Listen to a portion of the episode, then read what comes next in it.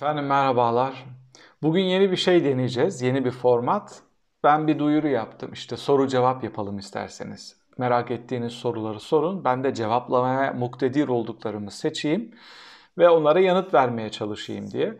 Genelde makul ve benim cevaplayabileceğim çerçevede sorular olduğu için neredeyse tamamına yakınını aldım zaman ayarlamasına bakarak toparlamaya çalışacağım. Şüphesiz bazı sorular tekrar gibi onları tasnif ettim. Tekrara girmeden yanıt vermeye çalışacağım. Bu format ilgi görürse şayet devam ettirebiliriz. YouTube zaten böyle diyor. Deneyin, deneyin. Başarılı olursa, ilgi görüyorsa devam ettirin. Yoksa sonlandırın, ısrar etmeyin diye. Birkaç başlık altında tasnif ettim. Sistemsel sorularla başlayacağım. Birinci soru diyor ki Sizce demokrasi modelleri arasında Türkiye en uygun olan temsili demokrasi mi?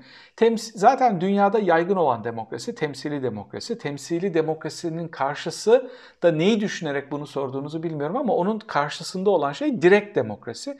Direkt demokrasiyi de yani doğrudan demokrasiyi de dünyada bir tek İsviçre'de biliyoruz. Onlar uygulayabiliyorlar. Küçük bir ülke olduğu için, feudal, federatif, federal bir yapı olduğu için. Parlamenter sisteme bir sene içinde geçtik diyelim. Cumhurbaşkanı da Ekrem İmamoğlu seçildi diyelim. Peki bu pasifliği kabul eder mi? Parlamenter sisteme geçip tekrar AKP birinci parti ne olursa ne olur? Şimdi bakın bu fantazi sorular size söylemiyorum da bunların tartışılıyor oluşu beni çok kızdırıyor. Efendim işte seçildi Cumhurbaşkanı tek dönem olacak ondan sonra siyasete dönemeyecek. Bu ülke adına e, ne anlama geliyor bu adam pasif bir siyasi şeyi niye kabul etsin? Bunları soruyorsak hala, gerçekten soruyu soranı kastetmiyorum. Bunları ülke olarak tartışıyorsak yazıklar olsun. Neden? Şu anda birinci öncelik ne? Birinci öncelik ülkenin şu çöküşünü durdurmak, otoriterleşmekten kurtulmak ve yeni bir sistem inşa etmek. Bunun için bir Ekrem İmamoğlu feda edilmiş olsa, tek dönem cumhurbaşkanlığı yapıp siyasete dönemeyecek olsa ne olur? Feda edilmemiş olsa ne olur? Önemli olan şu tartıştığımız şeyin karşısında Ekrem İmamoğlu e, bir dahi değil. Sempatik bir adam, seçim kazandı, kendini sevdirmeyi biliyor, iletişim şeyi çok güçlü. 3 gün öncesine kadar Beylikdüzü Belediye Başkanıydı. Yeni Ekrem İmamoğulları çıkar, ülkeyi sırtlar ve bir yerlere götürür. Şu anda önemli olan şu, Erdoğan'a karşı seçimi kim kazanacak? Kazanırsın, yönetirsin, sonra belki küçük değişiklikler yaparsın. İstisnai olarak bir kere siyasete dönmesine izin verirsin. Neyse. Bunlar ayrıntı. Bunlar gerçekten muhalefet cenahında tartışılıyor oluşu içinde bulunan şartları anlayamamış oldukları anlamına geliyor. Bir de nasıl olsa kazanırız şımarıklığıyla hareket ettiklerini düşünüyorum. Bakın neden önemli Ekrem İmamoğlu ve Mansur Yavaş? Çünkü siyasette aktör yetiştirmek çok zordur. Federal sistemlerde bu kolaydır. Bakın Amerika'da 10 tane başkan adayı çıkıyor. Neden? 50 tane başbakan var da onun için. Değil mi? Federal yapıların başında valiler var. Orada aktör yetişiyor. 100 tane senatör var. Yetişiyor. Bizde yetişme imkanı yok. Pısırık, silik, düşük nitelikli milletvekilleri. Kaliteli olanları istisnalarını alınmasınlar. Ama onlar da kaliteli olanlar zaten biri tasdik ediyor olacaklar. Neden? Her şeyi genel başkanlar belirliyor. Siz sadece bir genel başkanın yüzde kaç oranında milletvekili atayacağını belirliyorsunuz. Yani HDP hariç onlar ön seçim yapıyorlar ama durum bu durum tüm partilerde aşağı yukarı böyle. Şimdi bu soruların tartışılıyor oluşu içine düştüğünüz cenderenin ne kadar büyük olduğunu muhalefet cephesine söylüyorum anlayamadıklarını gösteriyor bence. Türkiye'nin birinci sorunu Kürt sorunudur şeklinde söylemler ne kadar gerçekçi? Genel olarak bu doğrudur. Şu anda ama Türkiye'nin en büyük sorunu ekonomi sorunudur. Bu ekonomik sorunun önüne herhangi bir şey, Kürt sorunu gibi büyük bir sorunun bile geçme ihtimali yoktur. Kürtler gerçekten ne yapmalı? HDP açıktan oy çağrısı yapmış biri olarak yani dördüncü parti parlamentoya girsin ve tek parti iktidarı parlamenter sistem içinde bitsin, koalisyonlarla ülkeyi normalleştirelim düşüncesiyle HDP'ye açıktan oy çağrısı yapmış biri olarak söylüyorum. HDP çizgisinde yollarına devam etmeli Kürtler. Artık şunu bak Demirtaş şunu gördü. Kendi elleriyle bir partiyi kapattı. Türkiye'de şiddetle kazanılabilecek bir Kürt hakkı yok. Türkiye'de demokrat Türkler, solcu Türkler, anlayışlı Türklerle güçlü bir parti kurup Kürt sorununu parlamentoda tartışıp çözebilecek noktaya gelebilir. HDP şu anda kilit parti, onsuz cumhurbaşkanı seçilemiyor. İşte yol, yöntem bu. AKP'den sonra Türkiye'de siyasal İslamcı ya da dini kullanmaktan başka bir parti iktidara gelir mi? Bal gibi gelir. O kadar acayip gelir ki. Çünkü, çünkü bakın milliyetçiliği biz eğitim sisteminin içine koymuşuz. Dinciliği de, dindarlığı demiyorum, dindar biri olarak söylüyorum bunu. Dini güç manivalyası olarak, aracı olarak kullanan yapıları da toplumun içine çivi gibi çakmışız. Tarikatlar, cemaatler, vakıflar. Bunların bunların amacı sadece dindar, mütedeyyin, ibadetini yapan insanlar yetiştirmek değil. Evet, aileden çocuğu hepsi böyle alıyor. Ama ondan sonra bir güç oluşturmaya başlayınca siyasiyle pazarlığa giriyor, topluma bu şekilde e, hitap etmeye, etki etmeye çalışıyor. Bunların 200 yıldır var. E, önümüzdeki 200 yılda olacak. Önemli olan o değil. Önemli olan şu. Sen kurumları ne kadar güçlü yapabiliyorsun, kurumları ne kadar güçlü inşa edebiliyorsun. Bu kadar fazla sorunu ve tehdidi olup da demokrasi ve hukukun üstünlüğünden bu kadar nefret eden ikinci bir toplum tanımıyorum.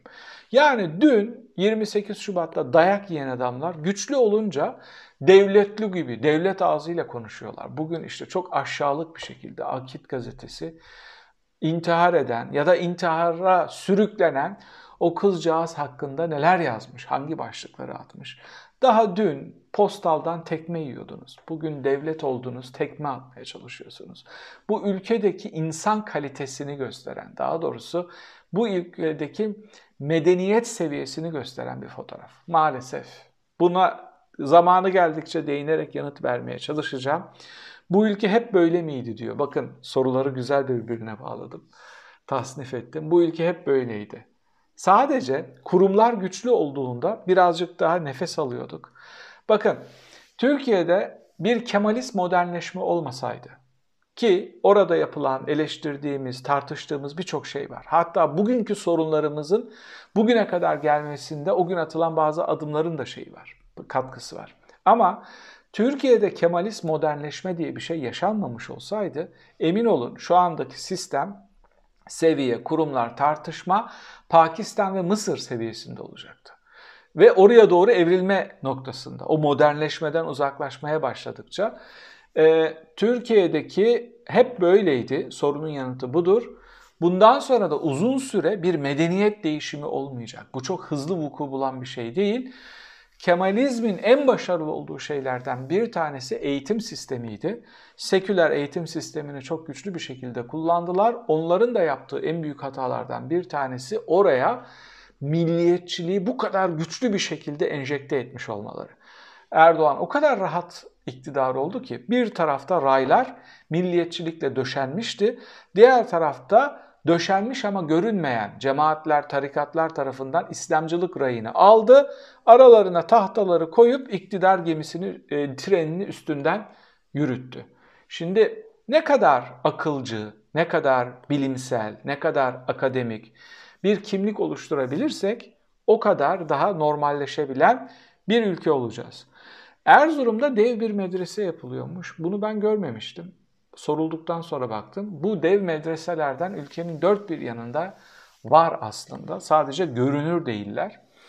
Bunlar işte mevcut eğitim sistemini de kullanarak dini eğitimle birlikte e, örgün eğitimi, yaygın eğitimi de onun içine sokup ikisini birlikte götürmeye çalışıyorlar.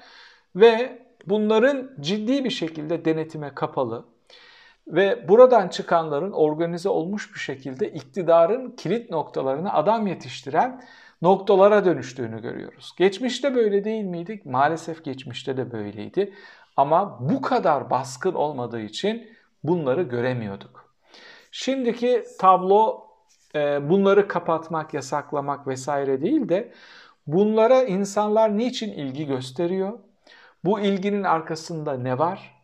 Gibi soruları sormamız gerekiyor ve belki de okullardaki din derslerini ihtiyacı karşılayacak seviyeye, içeriye getirip ama seçmeli yapıp bu tür e, eğitimin dışındaki, yaygın eğitimin dışındaki örgün eğitim e, yerlerine talebi belki dengelemiş de olabilir insanlar. Ama bunun arkasındaki talebin motivasyonunu araştırmamız gerekiyor. Almanya'daki koalisyonlar örnek verilmiş. Bizde de bir gün böyle olabilir mi? Ve koalisyon hükümetleriyle yönetilebilir mi? Türkiye'yi parlamenter sisteme geçmeyi başarabilirse uzun süre koalisyonlar yönetecek. Türkiye'deki koalisyonları engellemek için koyulan %10'luk baraj Türkiye'deki sistemi alt üst eden ve en son başkanlığa evrilmesine neden olan etkenlerden biridir. Türkiye'de koalisyonların niçin çok kötü bir imajı var? Koalisyonlar aslında çok çok iyi yapılardır. Yani Alman siyasal sisteminde koalisyon çıkmasın diye bir seçim sistemi koyulmuştur. Bir kere tek parti iktidarı vuku bulmuştur İkinci Dünya Savaşı'ndan sonra. Ve koalisyonlarla büyük başarılar yakalamışlardır. Bizde niye çok başarısız oldu koalisyonlar? Bizde bir temel koalisyon vardı. Sivil iktidarla birlikte askeri vesayet vardı ve bu koalisyon içinde birkaç koalisyon daha olunca koalisyonlar e, kara köküne dönüştü ülke. Onun için başarısız oldu. Yoksa sivil demokrasinin işlediği bir yerde özellikle devasa nüfusa sahip olmayan, daha bizim ölçekte işte Türkiye, Almanya gibi olan ülkelerde koalisyonlar tercih edilebilecek en güçlü, en başarılı e, yönetim biçimlerindendir ya da siyasi tercihlerden biridir. E, Davutoğlu ve Babacan Truva Atı projesi midir diye bir soru var. Ben böyle bir şeye ihtimal bile vermiyorum. Bir tanesi küskün oradan ayrılmış. Bir diğeri kendi değerlerine küsüldüğü ve farklı bir yere savrulduğu için Babacan'ı kastediyorum. Ayrılmış, yeni bir başlangıç yapmış ve siyasete girmiş iki aktör olarak görüyorum. Hiçbir zaman Erdoğan'la dönüp anlaşacaklarına da ihtimal vermiyorum. Öyle bir şey olduğu gün siyasi kariyerleri zaten biter. Karşılığı da yok böyle bir şeyin. Şimdi hepimizin aklında olan başka bir başlık var. Seçim akşamı bu ülkede ne olacak? Emin olun bu sorunun yanıtını Erdoğan da bilmiyor. Kafasında mutlaka birkaç tane plan var. Kime ne kadar güvenebilirim, kimle ne yapabilirim diye kafasında bunları oluşturuyor. Şimdi bazı hamleler yapmaya başlayacak. Mesela ilk konuşulan kulis şu. İl merkezinde şu anda YSK temsilcisi olarak kim çalışıyor? En yetkili hakim, en kıdemli hakim kimse o ilde YSK'nın yönetimini o akşam ya da o hafta neyse o yapıyor. Şimdi bunu değiştirmeyi düşünüyorlar ve atamayı düşünüyorlar oraya birilerini. Bu konuşuluyor kulislerde. Bu neyi gösteriyor? Bu ben seçimi kaybettim ve seçimi sizden çalacağım. Bunun yapısını kurmak zorundayım. Neden? Mevcut şartlar altındaki bu yapıyla birlikte güvenip sahaya inemem, fireler olabilir. Oraya fanatik reisçileri atamam lazım o akşam için. Bunu yapmaya kalkarsa bu ilk ve kötü sinyal olacak. Bu şu anlama gelecek. Ben yenildim ve halkımın seçimini çalacağım. Ne pahasına? Sokakta kan gövdeyi götürebilir, gençler birbirine girebilir, güvenlik güçleriyle işte tekrar farklı sokak hareketleri birbirine girebilir. Önemli değil. Ben sarayımı bilirim, ailemi bilirim. Böyle bir tercihte bulunurlarsa e, buraya doğru gidiyor olacaklar. Zaten ben şuna ihtimal vermiyorum. Erdoğan seçim yapmaz. Yapacağı seçimi mutlaka kazanır. Bu kadar kolay değil. Bir seçim yapmaz. Nasıl yapmıyorsun? Ha bir savaş açar, cephe açar. Ben girdim, erteledim. Bunu bastırıp alacak bir muhalefet yok. Bu seçimi erteleyebilir. Bu anlama gelebiliyor. Ama savaşamıyor işte. Suriye'ye girmeye çalıştı, Rusya izin vermiyor. Yunanistan'a bir şeyler yapmaya çalıştılar, batılı ülkeler çok sert çıkıyor. Ne kalıyor geriye? Nereye gireceksin? Ermenistan'a aynısını yapmaya kalksa Rusya çok sert tepki verir. Burada ki şey bulamadılar, nefes alacak bir yer bulamadılar. Suriye girmesini aslında sınırlı bir şekilde Putin istiyordu. Gelsin oradaki Kürtleri katletsin. Esad'a katlettireceğimi ona katlettiririm. Esad'ın elini güçlendiririm. Bir nevi iç politikada sen bunu kullanacaksın. Ben kurşun atmadan, kuruş harcamadan benim adıma katliam yapacaksın. Duruşuydu Rusya'nınki. Başka bir şey değil ama çıkacaksın diyor sonra hemen. Kaç senaryo yapabilir? Ona gelelim. Ben tek bir senaryo olabileceğini düşünüyorum ama tabii o kadar şeytani düşüncelerimiz olmadığı için onların o alandaki derinliklerine vakıf olamayabilirim. Bir çıkış yolu var. O akşam YSK'yı tepeden tırnağa yapılandıracak. Onlara bir yüzde verecek. Bunu açıklayacaksınız diyecek. Ve o akşam oluşacak kaostan sonra çok güçlü bir şekilde muhalefetin seçim gözlemcilerinin tamamını tutuklayacak. Bunlar, zaten hep şunu kullanıyorlar bakın. Bunlar terörist. Belediyede teröristler çalışıyor. Bunlar hain. Bunların içinde casuslar var. Tutuklama yaptılar Deva Partisi'nden vesaire. Bunu bunun için işliyorlar. O akşama bir hazırlık. Bunun dışında, bunun dışında yani oy değiştirecekler. İşte bilmem ne yapacaklar. O patlar bir yerden görünür. Bu kadar kameranın olduğu, bu kadar cep telefonunun olduğu yerlerden buradan çıkabileceklerini tahmin etmiyorum. Yapabilecekleri tek bir şey var. Kağıt üstünde YSK bir sonuç açıklayacak. Tıpkı Lukashenko gibi rol modellerinin Lukashenko olduğunu düşünüyorum. Sonuç bu diyecek. Sonuç bu. Hiç sandıkla mandıkla uğraşmayacak. Sandıkları toplayacaklar bir yere götürecekler ve o sonucu açıklayacaklar. Böyle olacak demiyorum bakın. Yapabilecekleri en kötü ve tek senaryonun bu olabileceğini düşünüyorum. Eğer bir hille yapacaklarsa şayet o akşam. Onun için hep altını çizmeye çalıştığım şey şu. Muhalefet seçime hazırlandığı kadar seçim güvenliğine de sonuna kadar hazırlanması gerekiyor. Erdoğan'ın en büyük hayali ve rüyası Kılıçdaroğlu'nun Millet İttifakı'nın adayı olması diyor bir tane soru. Muhtemelen öyle. Potansiyel adaylar içinde en çok istediği o. Kendi Twitter hesabından Kılıçdaroğlu'nun görüntülerini yayınlayıp ona saldırması da onu, onu büyütmek istiyor. Çatışmaya girip onunla CHP içindeki adaylar içinde onu ön plana çıkartmak istiyor. Ona hep atış yapıyor. Ama bir yandan da diğer iki potansiyel adayı felç etmeye çalışıyor. Süleyman Soylu ile Ekrem İmamoğlu'na saldırtıyor. MHP ile Mansur Yavaş'a saldırıyor ki üzerlerinde bir baskı ve tehdit oluşsun, aday olamasınlar. Seçim kararına Bahçeli karar verici pozisyonda görünüyor. Hayır öyle değil. Devlet Bahçeli neyi görürse erken seçim kararına yanaşır. Bahçeli'nin milletvekilleri eskisi gibi değil. Bahçeli'nin milletvekilleri de bu tarafa geçse, Millet İttifakı tarafına geçse erken seçim kararı alınamıyor. Onu değiştirdiler. Ee, sadece Erdoğan merhamet ederse erken seçime gidebiliyorsunuz. Bahçeli sadece psikolojik olarak ona baskı yapabilir. Altındaki halıyı çekebilir Erdoğan'a ve diyebilir ki yanında değilim yeter. Erken o derse böyle bir kırılma olabilir. Neyi beklediğini bilmemiz mümkün değil. Rasyonel bir aktör yok karşımızda. Niçin yanında olduğunu da çok fazla bilmiyoruz Erdoğan'ın. Ama görünürde öyle bir çağrı yapacağını sezinleyemiyoruz. Birçok şeyi göze almış durumdalar. E, final senaryolarının ne olduğunu da onun için göremiyoruz. Gideceklerine inanıyor musunuz diyor bir soru. Gideceklerine inanıyorum. Ve neye güveniyorum biliyor musunuz? Türk milletine güveniyorum. Şimdi burada milliyetçilik yapacağımı zannediyorsunuz. Hayır. Erdoğan için dini değerlerini satan bir millet Erdoğan'ı da satar. Buna güveniyorum.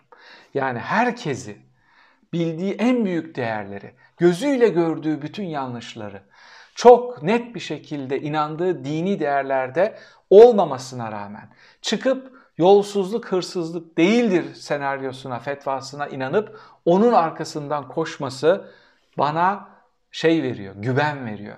Çünkü bir gün onu da satacaklar.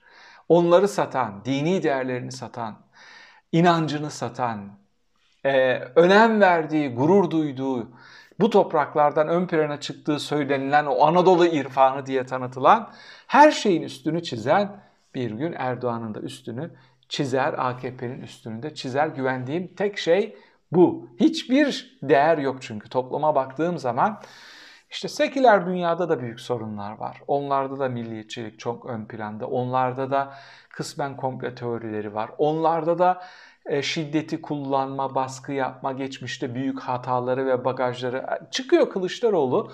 Çok basit bir şekilde diyor ki helalleşelim, barışalım ki toplumun bir kısmını buraya çekelim. %42 destek veriyor buna sadece, olumlu buluyor. Yani e, fotoğraf çok şey değil. Fotoğraf böyle çok gurur duyacağımız, çok onur duyacağımız bir kare yok. Bu çöküşe rağmen burada duruyor oluşumuz ve AKP'nin hala dimdik ayakta duruyor oluşu, başkanlık sistemine geçilmemiş olsa parlamenter sistem içinde uygun bir seçim sistemiyle ebediyen iktidarda kalabilecek oluşu ne kadar kötü bir yerde dur, duruyor oluşumuzu gösteren en önemli veriler. Önümüzdeki 10 yıl içinde Türkiye Cumhuriyeti'nin herhangi bir şekilde ayakta kalabileceğine inanıyor musunuz? İnanıyorum. Böyle bir şüphe yok kafamda. Kesinlikle yok. Bir kere tüm dünya bu tür fail state'lere karşı çöken devletler büyük sorunlar oluşturuyor. Onun için e, böyle bakmanız çok yanlış. Yani bu ülke çöker, gider, mahvoluruz, buradan hiçbir şey çıkmaz gibi e, benzetmelerin yanlış olduğunu düşünüyorum. Türkiye Cumhuriyeti ayakta duracak kadar hala e, şeyi var, tecrübesi var, pratikleri de var. Sadece gerçekten çok zor bir şeyden geçiyor, süreçten geçiyor. Neden? Geçmişte bir askeri vesayet vardı. Bunun toplumsal karşılığı yoktu. Şimdi sivil bir sivil vesayet var ve maalesef bunun toplumsal karşılığı var. Onun için geçmişte yaşadığımız demokratik sorunlardan çok daha büyük bir sorun yaşıyoruz. Bunca yaptıkları yanına kar kalacak mı? Bu sorunun yanıtı bir soruyla alakalı. Bu önemli bir soru. AKP'nin veda etme şekli bundan sonra nasıl bir Türkiye olacağını ve AKP'lilerin Türkiye'de yaşayıp yaşayamayacaklarını ya da hangi şartlar altında yaşayacaklarını gösterecek. Saraydaki o şebeke seçim çalmaya kalkar. İstanbul'da yaptıklarının 10 katını Cumhurbaşkanlığı seçimi için yapmaya kalkar ve çok kötü bir tablo ortaya çıkar ve bir şekilde iktidarda kalamazlarsa hmm, çok ağır yargılanırlar. Yani öyle böyle değil. Gerçekten çok şiddetli bir şekilde yargılanırlar. E, suça bulaşmış çok büyük siyasiler şöyle düşünebilir. Ben zaten yandım. Hadi bunu büyütelim bu yangını ki hepimiz kurtulalım. Hepimiz hep birlikte kurtulalım. Burada AKP seçmeninin ve AKP'de görev almış aktörlerin oturup düşünmesi gerekiyor. Ben neden kendimi yakayım? Benim en çok bulaştığım suç nedir? 3 ay 5 ay yatar çıkarım. Belki de yatmam bile o kalabalık o büyük suç kitleleri içinde. Ama işte bu veda süreci belirleyecek. Bir, Türkiye'de nasıl bir siyasal sistem kurulacak? İki, AKP'lilerin akıbeti ne olacak? Bu da Erdoğan'ın vedasıyla, veda etme şekliyle doğru orantılı bir şey. Çok çirkin bir veda programı hazırlar, kitleler de ona sahip çıkarsa o zaman gücü de kaybederlerse çok ağır yargılanırlar. Siyasal sistemin de nereye savrulacağını kimse bilemez. Başka bir soru, Batı'nın demokrasi, şimdi hızlı cevap vermeye çalışacağım, biraz fazla yaydık. Batı'nın demokrasi ve özgürlük, adalet havarili samimi buluyor musunuz? Samimi buluyorum. Çok samimi olduklarını düşünüyorum. Çünkü soğuk savaş kafasıyla sorulmuş bir soru. Hakaret etmek için söylemiyorum. Biz kodlarımız öyle, öyle yetiştirildik. Ee, bakın demokrasi, herkes demokrat olursa, herkes zenginleşirse göç sorunu olmaz, üretim artar, maliyetler düşer. Değil mi? Türkiye zenginleştiği zaman ne yapıyor? Batı'dan iPhone satın alıyor, Mercedes satın alıyor, büyük konvoylar yapıyor, uçan saraylar alıyor. Fakirleştiği zaman ne diyor? Soğan ekmek. E senin fakirleşmeni niye istesin? Herkes senin demokratikleşmeni, özgürleşmeni ister. Bu demokrasi dediğiniz şeye bu kadar hakaret etmeyin ve demokratlara birazcık güvenin. Tabii ki bütün devletler kendi çıkarlarını ön plana e, getirirler. Ona göre dış politikayı şekillendirmeye kalkarlar. Ama senin demokrat olmanı, Kürt sorununu çözmeni, üreten bir ülke olmanı, işleyen bir demokrasi olmanı şüphesiz isterler. Türkiye Avrupa gibi müreffeh, alım gücü yüksek bir ülke olabilir mi? E, olabilir. Çok hızlı bir şekilde bu olamaz ama Türkiye'de çok hızlı bir şekilde normalleşme başlar. Türk ekonomisi çok dinamik bir ekonomi ve gerçekten de üretim için Avrupa'nın arayıp bulamayacağı bir yer. Coğrafi olarak yakın, fiyatlar uygun, yetişmiş kalifiye insan var ve Çin'e alternatif oluşturmak istedikleri için, şimdi bu Çin modeline girmeyeceğim, onların yerine demokrat olma ihtimali olan bir ülkeye destek verirler. Bugün Türkiye'de iktidar değilse demokratlar Türkiye bir daha Çin-Rusya eksenine kaymasın diye yatırımları, ucuz kredileri Türkiye'ye saçarlar. Bunun için bunun için kum saatini ayarlamış bekliyorlar da diyebilirim. Ee, yeni gelecek iktidar partisi Avrupa reformları yapacak mı? Yapabilirler ama bu Avrupa'ya bundan sonra Türkiye kesinlikle giremez. Avrupa Birliği projesine çok güçlü bir şekilde inanan biri olarak söylüyorum bunu. Türkiye'nin giremeyecek olmasını bir yayında anlattım. Giremeyecek olması sizsiniz. Yani demokrasiye inanmayışınız, Avrupa Birliği değerlerine inanmayışınız, o modele bakmayışınızdan dolayı hiçbir zaman Türkiye oraya bir daha giremeyecek. Bir otoriter sisteme %50 ile destek çıkıp muhalefetin de çözüm önerilerinin hiç de Avrupa Birliği çizgisinde olmadığı bir tabloya Avrupa Birliği kapılarını açmaz. Açmayacak da. Reformlar yapılabilir mi? Yapılabilir. Bu da neye getirir Türkiye'yi? Bunun da getireceği nokta şudur. İşte o şey Merkel'in önerdiği imtiyazlı ortaklık gibi bir şey olabilir. Nasyonalist endoktrinasyonel yetişen toplumlar liberalizmi nasıl benimseyecek? Bu çok çok iyi bir soru. Çok zor. Yani bu kadar milliyetçi, bu kadar endoktrine edilmiş insanlara evrensel değerleri, hümanizmi, çoğulcuyu, katılımcı demokrasiyi anlatmak gerçekten çok zor. Neden? Bu kadar dayak yiyoruz. Mesela Kürt sorunu 40 bin kişi ölmüş. İslamcılık, bir ülke mahvolmuş, kurumlar gitmiş, demokrasi, darbeler, ders çıkartan yok. Neden? Aşırı milliyetçi, aşırı şövenist, bu değerlere kapalı bir şey yetiştirilmiş. Kısmen yeni jenerasyonlara doğru bir eğitim sistemi ile birlikte mesafe kat edilebileceğine yürekten inanıyorum. Türkiye'de bir din oylaması yapılsa ve %60'ı dinsiz olduğu görülse toplumda kutuplaşma olur mu? Olur. Türkiye'de. Yani dünyanın her yerinde kutuplaşma var arkadaşlar. Almanya gibi bir demokraside AFD değil. KHK'larla alakalı toplum olarak e, çoğunluğun tahakkümü diyebileceğimiz bir sorunumuz mu var? Bununla mı yaşıyoruz? Evet. Tam da sorunumuz budur. Tam da sorunumuz budur. Güçlü olanın o güce dayanarak başkalarını ezmesi. Bir yayında söylemiştim. Bir MHP'li eski bir vekil bana demişti ki bir kokteylde böyle ayaküstü konuşurken çok samimi olduğum biri değil. E, ben İslamcıların Allah'a Allah çok güçlü olduğu için inandığını düşünüyorum. Şimdi bu hakaret tabii ama Türkiye'deki güce tapınmanın hangi noktada olduğunu gösteren, hangi seviyede olduğunu gösteren etkileyici bir örnek. Ben bunu hiç unutmadım. Biz güce aşığız, güce tapınıyoruz. Güç oluşturmaya çalışıyoruz. Bunu sivil demokrat olarak yapsan sorun yok. Ama şöyle diyorum ben, bakın Alevilerin durumuna bakın ya. %15-20 neyse artık. Bunlara zorla sünni dersi öğretiyoruz ya. Yani. Yani Suriye'de yaşadığınızı düşünün. %12'lik azınlık bir Alevi var orada. Size orada zorla Alevi çocuğu Sünnilere söylüyorum. Alevilik dersi okuttuğunu düşünün. Ne düşünürsünüz? Kürtlerin sorunu, sorunu, aşağı yukarı aynı. Güçlü olduğumuz için, çok olduğumuz için, kalabalık olduğumuz için primitif, ilkel bir şekilde bunu kullanıyoruz. Dört tane KHK'lılarla alakalı soru var. Hepsinin aşağı yukarı temel noktası aynı. Orada şunu söylemek istiyorum. KHK'ların dönme opsiyonu aslında ahimden çıktı. Bundan sonra bir şeyin tasnifin yapılacağını ve kademeli olarak hepsinin olmasa da iktidar değişirse e, önemli bir kısmının geriye dönebileceğini düşünüyorum. Bu sosyal barışın ve uzlaşının da gereği olarak görüyorum bunu. Evet çok uzadı. Bu kadar uzayacağını tahmin etmiyordum. Sorularınızın tamamına yanıt vermeye çalıştım onları tasnif edip. Bir sonraki yayında tekrar birlikte olmak üzere efendim. Hoşçakalın.